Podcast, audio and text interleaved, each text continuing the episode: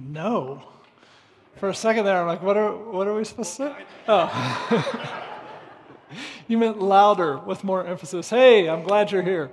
Um, hey, we are under grace, not the law, right? And so what that means is, of course, that it is not all of our efforts that make us right with God, but it's faith in Jesus Christ alone. And it's too bad on a day like today, because showing up to church when it's snowing had to have counted double under the old system, right? But under Christ, it's just normal. Anyway, I'm glad you're here. I'm glad you're here. And it's good to be with you again. A few of you have noticed I haven't been preaching a lot this month. Um, that's for a couple of reasons. One is I just needed a little bit of time personally, but also I was, uh, you know, kind of prayerfully thinking about what is going to start next week. Uh, so we're going to pause our study of Acts after this Sunday, and next week we're going to begin a series where we are joining with our student ministry and taking three weeks to look at the subject of sexual wholeness. Um, which uh, you know is a, really big topic, and I know there's some nervousness and some anxiety just about what actually are we going to do with that. I did want to suggest uh, two things. Um, one is if you're a parent, uh, use discretion. This it is a sermon. It's not going to be sexually explicit, but um, uh, also, you know, maybe just if, if you have had conversations with your kids about sex, they'll do just fine. If you have not had those conversations yet, this might be a series that would be a little confusing for them, so use discretion. I also want to uh, just acknowledge this, and I, you know, we have to acknowledge this, but it is so painful and full of grief. Uh, you know, the nature of, or just the, the commonness of sexual abuse and sexual violence in our world and in our community uh, can make something like this incredibly triggering. And so, if you, someone has taken advantage of you in some way uh, uh sexually, eh, be kind to yourself, is what I'm going to say. I, like, just be kind to yourself.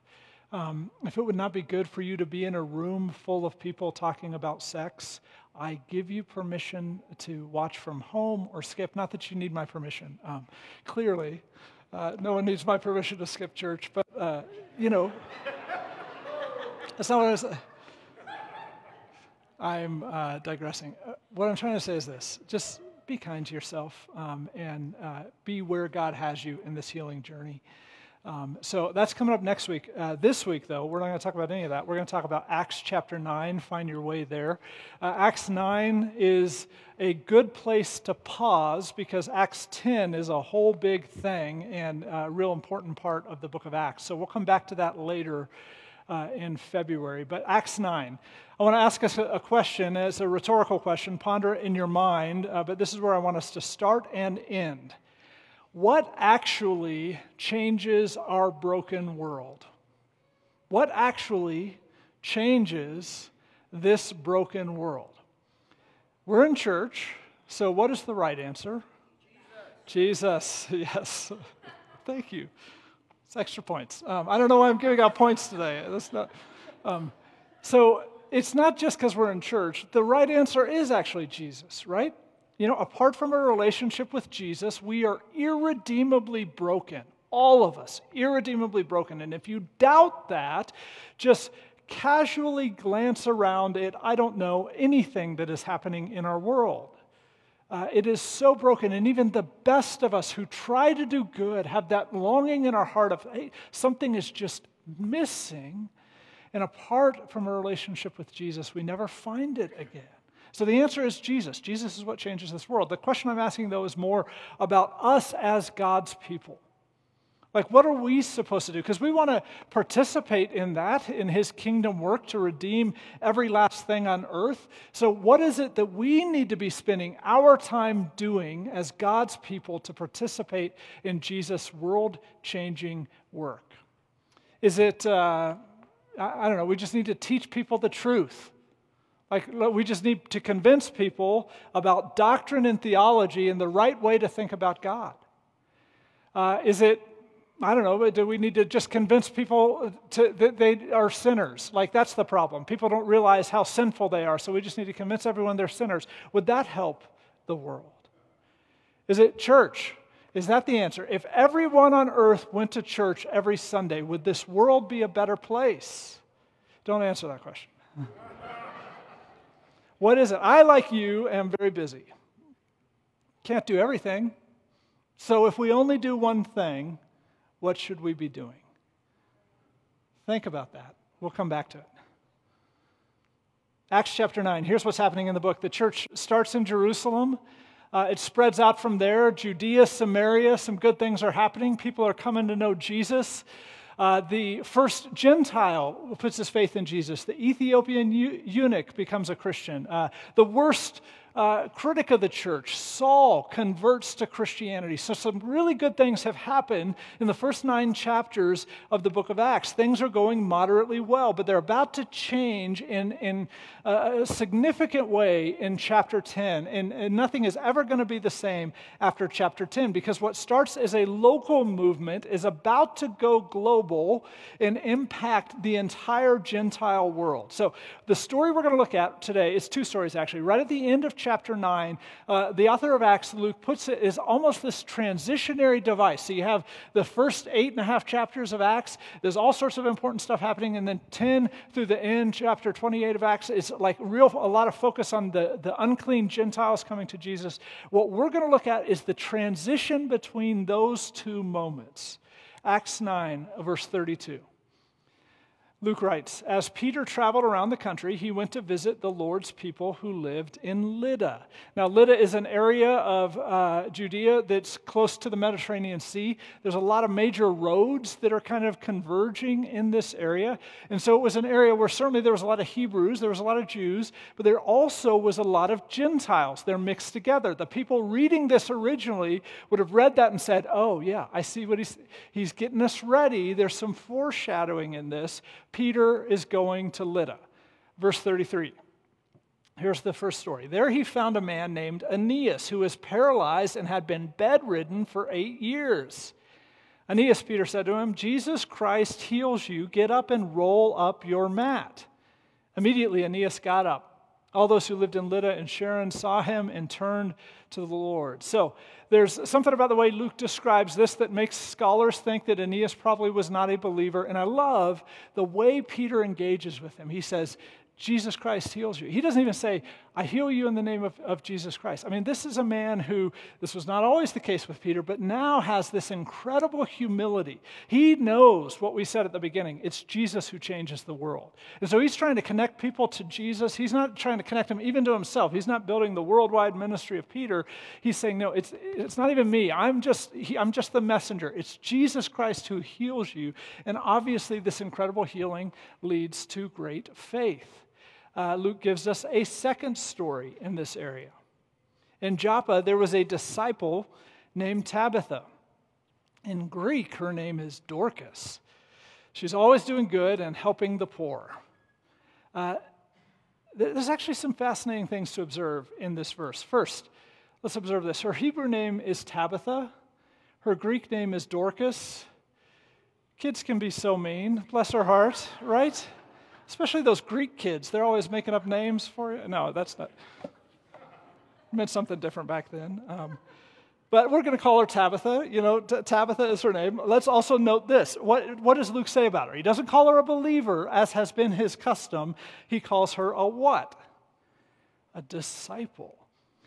Now, we can't tell this in English, but something really fascinating is happening here in the Greek. One of the downsides of being an American Christian is the Bible was not written in English. We understand this, right? The Bible was not written in English. So we have to understand as we are reading Scripture that it is a translated document right, into English. And not everything always translates. It's important. For example, uh, we have uh, the doctrine of inerrancy, the idea that the Bible is without error in its original languages. That second part is really important. This is why you might look and say, well, why don't we have like a God approved version of the Bible in English? Well, this is why, because all of the English versions are translated, they're not inerrant. That's why at times they make different decisions on how to translate the text text. Now, the translators, very smart people, doing their best work, but they're looking at the same, what we would call inerrant documents, the original manuscripts of Scripture, trying to figure out how best to render that in English. This is why when we study Scripture, we have to do it with a great deal of humility. We can't just say, well, this is what it says in my Bible, you better do it. You know, we have to sometimes get behind the words and understand what is happening there, especially in certain instances where it matters. Here is an instance where it matters. Acts 9, verse 36. Um, you may or may not know this. One thing that's true in ancient Greek, in most cases, the nouns will be conjugated in either a masculine or a feminine way. Uh, how many of you speak Spanish? Very similar to what happens in Spanish, there's a masculine or a feminine conjugation. So, as translators, when you're reading the original manuscripts, trying to figure out how to render it in English, it's not a big deal, but you have to constantly be thinking about that. For example, if a New Testament writer says, greet the brothers, uh, you have to look at that and say, what is this New Testament writer saying? Is he saying, say hello to the male believers because he's used the word brothers in Greek? Or is he saying, say hello to all of the believers, both male and female, but he's just following the custom of the day in Greek that you would often use the masculine conjugation when you're addressing a mixed gender crowd? Are you with me? So, how many of you have an NIV Bible? Okay, that's my preferred translation. Um, uh, the, the NIV approaches it this way they look at it and they ask this question What is the author intending to say? So, if the author is very clearly intending to say, I want you to greet everyone in the church, both men and women, then the NIV will translate that greet the brothers and sisters, even though in Greek it just has the word for brothers, because they're trying to follow the intent of the author. How many of you have an ESV Bible? ESV Bible, a few, a few of us. That's also a great translation. ESV approaches this very differently. The ESV translators will look at that same verse and they will say, no, he actually uses the Greek word for brothers, so we're just going to put brothers and we're not going to include sisters, even though he's clearly talking about both things. Can you see how both of those approaches to Scripture are probably valid and useful at different times? This is why we have so many different translations. And this is why when we're studying a passage, it's really helpful to read it in some of these different translations because every translation might approach these decisions differently when they're dealing with this ancient language uh, that none of us, for the most part, really speak anymore. You tracking? Here's why I bring that up. Um, I, you didn't say yes, but I'm going to assume you are. Here's why I bring that up. Um, because when Luke calls Tabitha a disciple, uh, you don't see this in the English, but in the Greek, we would note that this is the only instance in the New Testament where the word disciple is used in its feminine form instead of its masculine form. So, every other instance in the New Testament, when you read the word disciple, it is the masculine conjugation of that noun, except Luke 9 36, where he talks about Tabitha as a disciple. That is notable. Had he not done that, we might have wrongly concluded that Jesus was just like all the other rabbis of his day and he would only let men be his disciple. But that is not, in fact, the case. Here he is using the title that was associated with people like Peter to talk about this woman, Tabitha. And he's pointing us to this idea that she is a woman of substance right? This is a substantial person in the early church, and she has a substantial ministry. She is a woman to be reckoned with. And Luke describes her ministry. He says she's doing good, she is taking care of the poor, she's leading a ministry to the poor. And for a few reasons, we're going to get to in just a second, we know that that wasn't just the Jewish poor. This is an area where there's Jews and Gentiles, and she was taking care of both, leading this ministry to the poor. Now, more on that in a minute. Here's what happens to Tabitha. Verse 37. About that time, she became sick and died. Her body was washed and placed in an upstairs room. Lydda was near Joppa, so when the disciples heard that Peter was in Lydda, they sent two men to him and urged him, Please come at once. Uh, let, us just recognize this. This is something that is like hard for all of us as humans. Uh, like there is this reality with death that sometimes really good people die too soon. Uh, and sometimes really bad people live to be a hundred and it like it just it doesn't make rational sense there's no justice in it And what we believe is that Jesus has conquered death ultimately, and that one day in Christ's eternal kingdom, all that death has stolen from us will be restored. But that day is not today. And so we suffer with this, and that is what's happening with these believers here in Joppa. They're suffering because this incredible disciple of Jesus, Tabitha, has died. Well, they're going to get a taste of that victory that Christ has over death. Look at what happens. Verse 39. Peter went with them, and when he arrived, he was taken upstairs to the room. All the widows stood around him, crying and showing him the robes and the other clothing that Dorcas had made while she was still with them. Luke is a brilliant writer. Like uh, he's one of my favorites. Like there's a there's an intelligence to the way that he writes the text that is really cool. Did you see what he just did there? Uh, so Luke calls her Tabitha. Peter calls her Tabitha. But in this moment, all these widows have surrounded Peter and they're showing him the clothing that she made for them um, eh, because they were poor and they couldn't take care of themselves. And in that case, Luke calls her Dorcas. Why?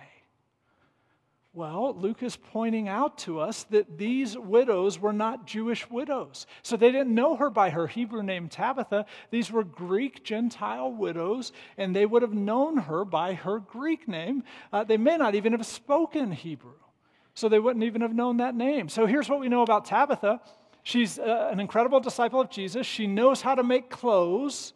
Uh, she's enlisted that skill in this kingdom work, and so she would make clothing for the poor widows, including the Gentile widows. And now those widows are so torn up because she was so meaningful to them in their life. We read two weeks ago about uh, Philip and the Ethiopian eunuch, which was a mind blowing story. Like that, that would be the first Gentile convert, everything about it. Uh, in a few weeks, we're going to read about Peter in Cornelius's house.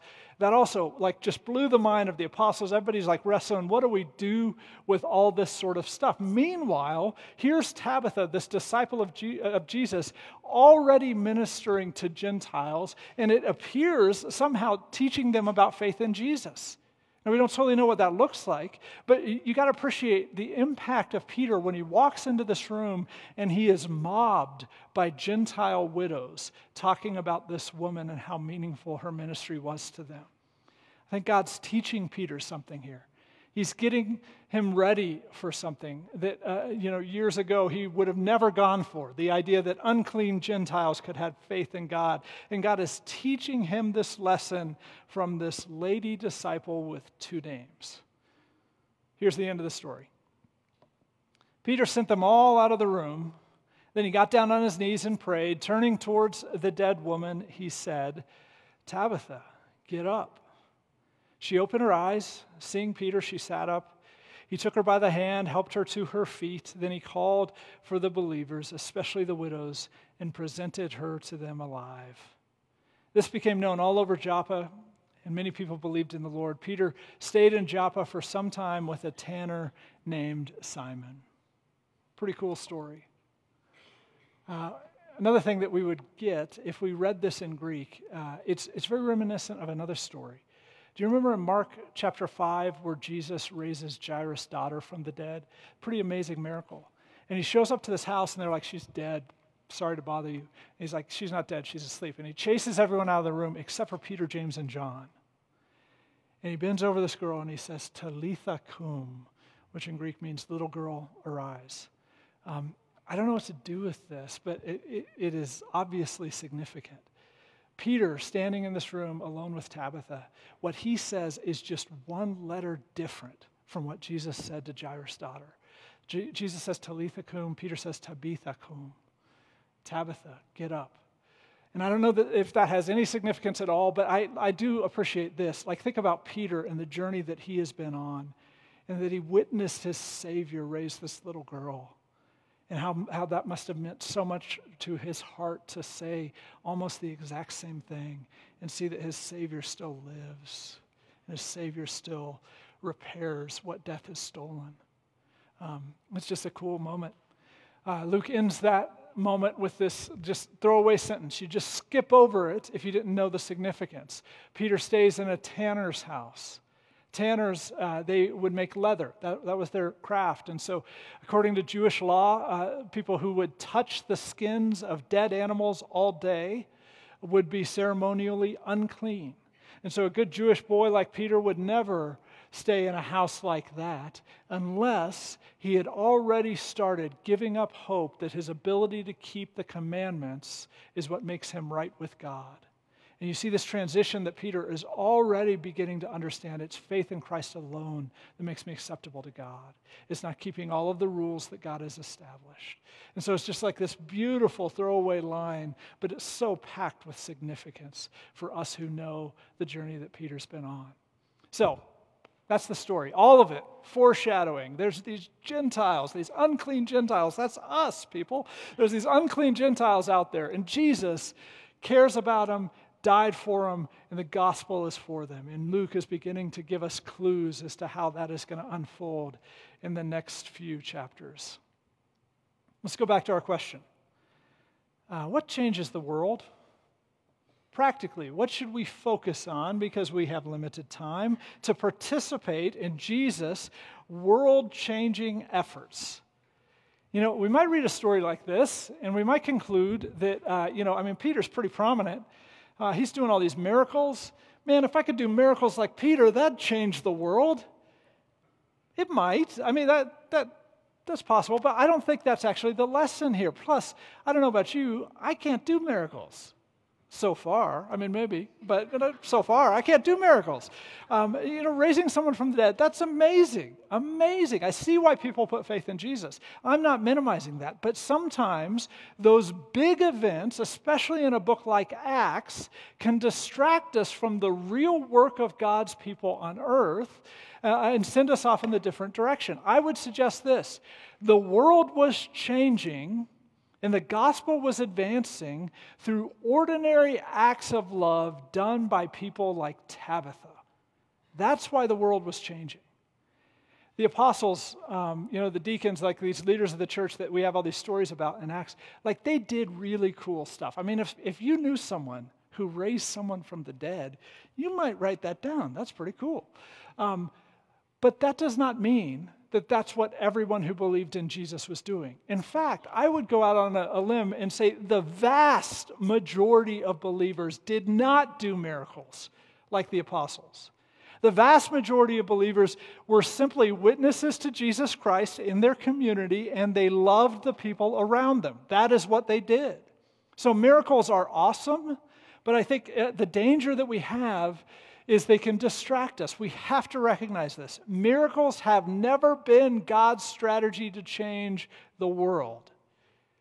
Miracles have never been God's strategy to change the world. God's strategy is not miracles, it's people like Tabitha. That is his strategy. Here's this woman living in her community walking the streets, saying good morning to people. How are you doing? Noticing, here's someone who doesn't have adequate clothing, and I know how to make clothes. So why don't I make something for her? Just doing ordinary acts of love, and it was transforming that community. And in all those ordinary moments, she did ordinary things with great love and witness to the grace of Jesus. That has always been God's primary strategy. And the miracle's nice, but the miracle is not the point at which God started working. You might look at a book like Acts and say, I don't, you know, gosh, I mean, these guys, Peter, John, I mean, look, look at what they're doing. I'm, I'm nobody, I'm nobody special, I'm just ordinary. You're in luck. That happens to be exactly what God is looking for. We see Tabitha, this ordinary woman, she did two things that every believer in Jesus is capable of doing, every single one of us. The first thing she did is she took care of people around her regardless of their standing with God. Right? She did not stress about this Gentile thing. The men were in Jerusalem debating, is that, should we share this with the Gentiles? How much, how Jewish should they become? Should, meanwhile, Tabitha is not worried about it. She's not uh, in Joppa saying, oh my gosh, they're sinning. Should I even be around them? Those unclean Gentiles. That wasn't her approach at all. Her approach was if they have a pulse, they are worthy of my love and worthy of the love of Christ. right? So that's how she was doing ministry. And it's astounding how ahead of the game that she is. Don't worry, the men are about to catch up in chapter 10. Here's the other thing so remarkable about Tabitha she just uses her ordinary skills for incredible kingdom purposes. Nothing special, just ordinary skills. Uh, can you raise someone from the dead? Like, raise your hand up high if you can. That would be incredible, incredibly useful if you could. But uh, I can't either. I can't raise someone from the dead like Peter did. Uh, but can you sew? I also cannot sew. Um,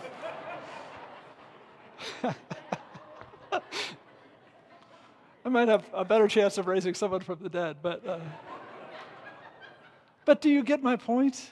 Do you get my point? Okay. Tabitha's sewing is this valuable kingdom work just as much as raising someone from the dead, certainly just as much to those widows.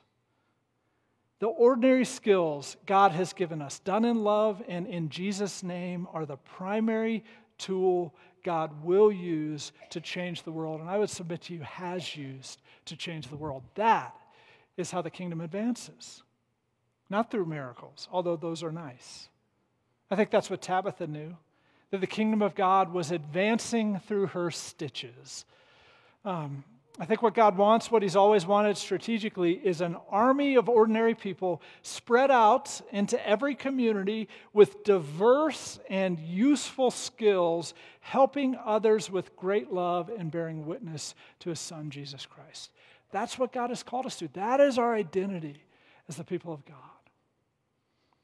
Um, this isn't actually in my notes, but I did want to throw this out there. I, I, was talking to somebody this week who's incredibly wise, and he's done like all sorts of great stuff all across the globe for Jesus. Um, and we are talking about like these last few years and COVID and just the implications of all that sort of stuff. And he said something just stopped me in my tracks. I haven't been able to stop thinking about it since we talked. Uh, he said he made this comment. He said, "I think the effect of 2020 and COVID."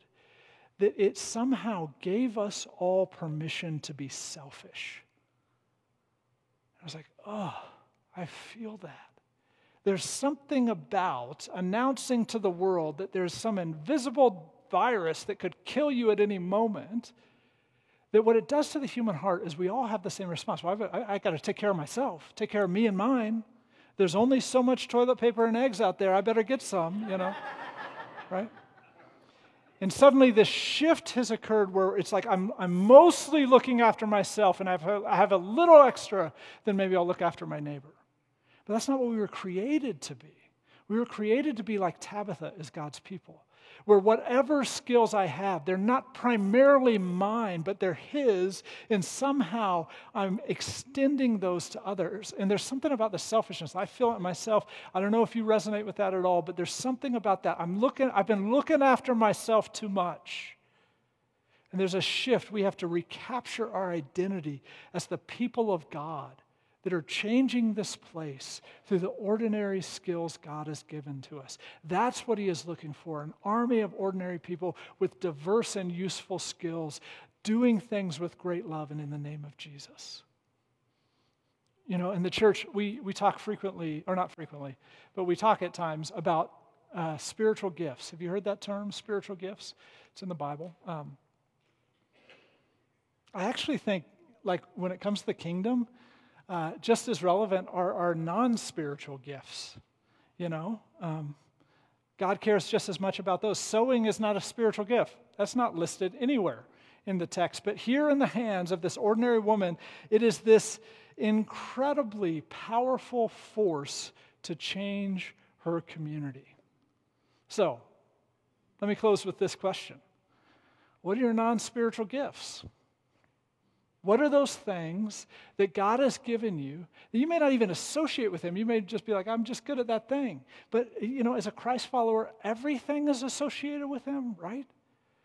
What are those non spiritual gifts that you possess that you could be like Tabitha?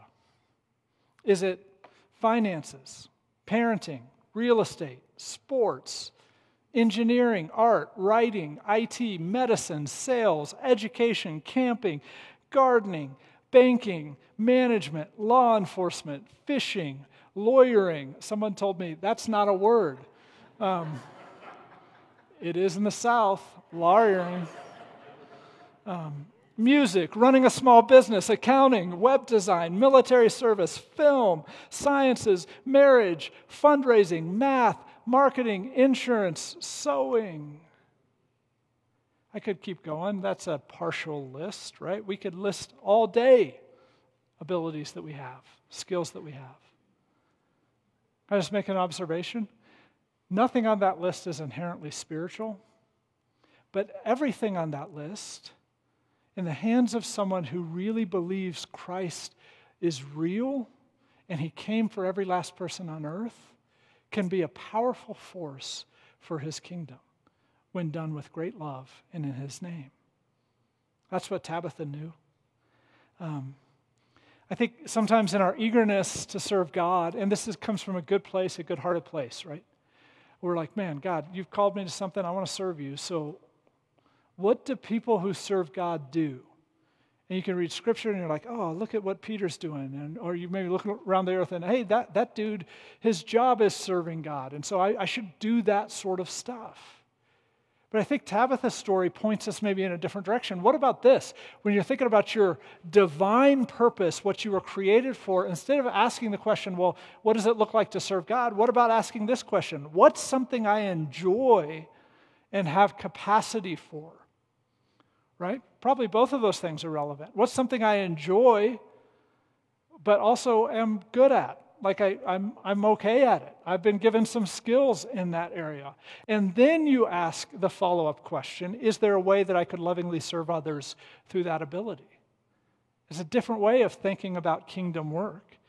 Um, but all of those things that we enjoy and have capacity for have potential to become a location where the kingdom of God comes to earth like it is in heaven. So, to close, let me put this list back up here. Um, again, just a partial list. This is supposed to be like, uh, hopefully, it'll spark something in you. I know it is not as easy as, hey, just do it in Jesus' name. Uh, like, I know, like, it takes a little bit more complex thought and creativity, and you need to talk to the Holy Spirit about how, do, how would I leverage this thing for you?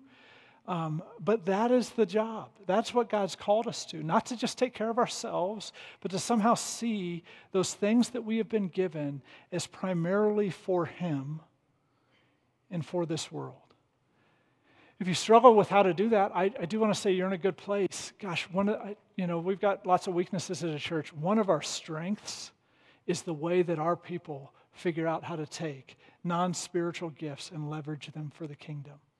I know a guy, he remodels houses, and he said, Hey, maybe I could uh, enlist some high school workers who could get paid, learn a skill, and get some spiritual mentoring all at once, just because he knows how to remodel houses. I know a guy uh, who does some lawyering. Uh, because he's a lawyer. Um, and he uh, approached our partner at the Exodus Road and said, uh, Hey, is there a way that my services could help? And they're pursuing, trying to figure out how do we bring prosecution and civil suits against people who are profiting off of human trafficking. It's brilliant. I know a woman who has a passion for childbirth. Uh, and, and one of our mission trips in Uganda, she said, I think God is saying I need to do something about this. And she just started a business as a doula to serve women who are going through pregnancy. I mean, there's innumerable ways, and we literally could talk for 20 minutes about things that are happening in this congregation. I just want to say this to you. If you're stuck, if you're like, I, you know, I don't know, I just, I just have a normal old job, um, this is a great way to engage with other believers at this church is to just say hey could you help me figure out what it would look like to leverage that for kingdom purposes to do it with love and in the name of jesus? That's what we need to be about. I you know listen miracles are cool. They're cool. Uh, they're just not god's primary strategy. God's primary strategy is using our gifts, our abilities, our spiritual gifts, our non spiritual gifts spread out in every community in His name. As we close, I want to give you some time just to think about it. the band is going to come up and do a, a couple of verses of a song. We'll leave this list up on the screen again, just as a prompt, just to think God, what are you saying to me about my non spiritual gifts? How could I be more like a Tabitha? Oh, Lord Jesus, we come to you and we just, we're always amazed at how faith in you changes everything. And so, God, we, we ask that our, our faith in you w- would put a, a purpose in our heart that affects everything we do, even things that we wouldn't normally associate with you. God, give us vision and creativity to use those abilities that you've given us in your name and for your purposes. God, we want to be a church of Tabithas. Would you empower us to step into that? In Jesus' name we pray, amen.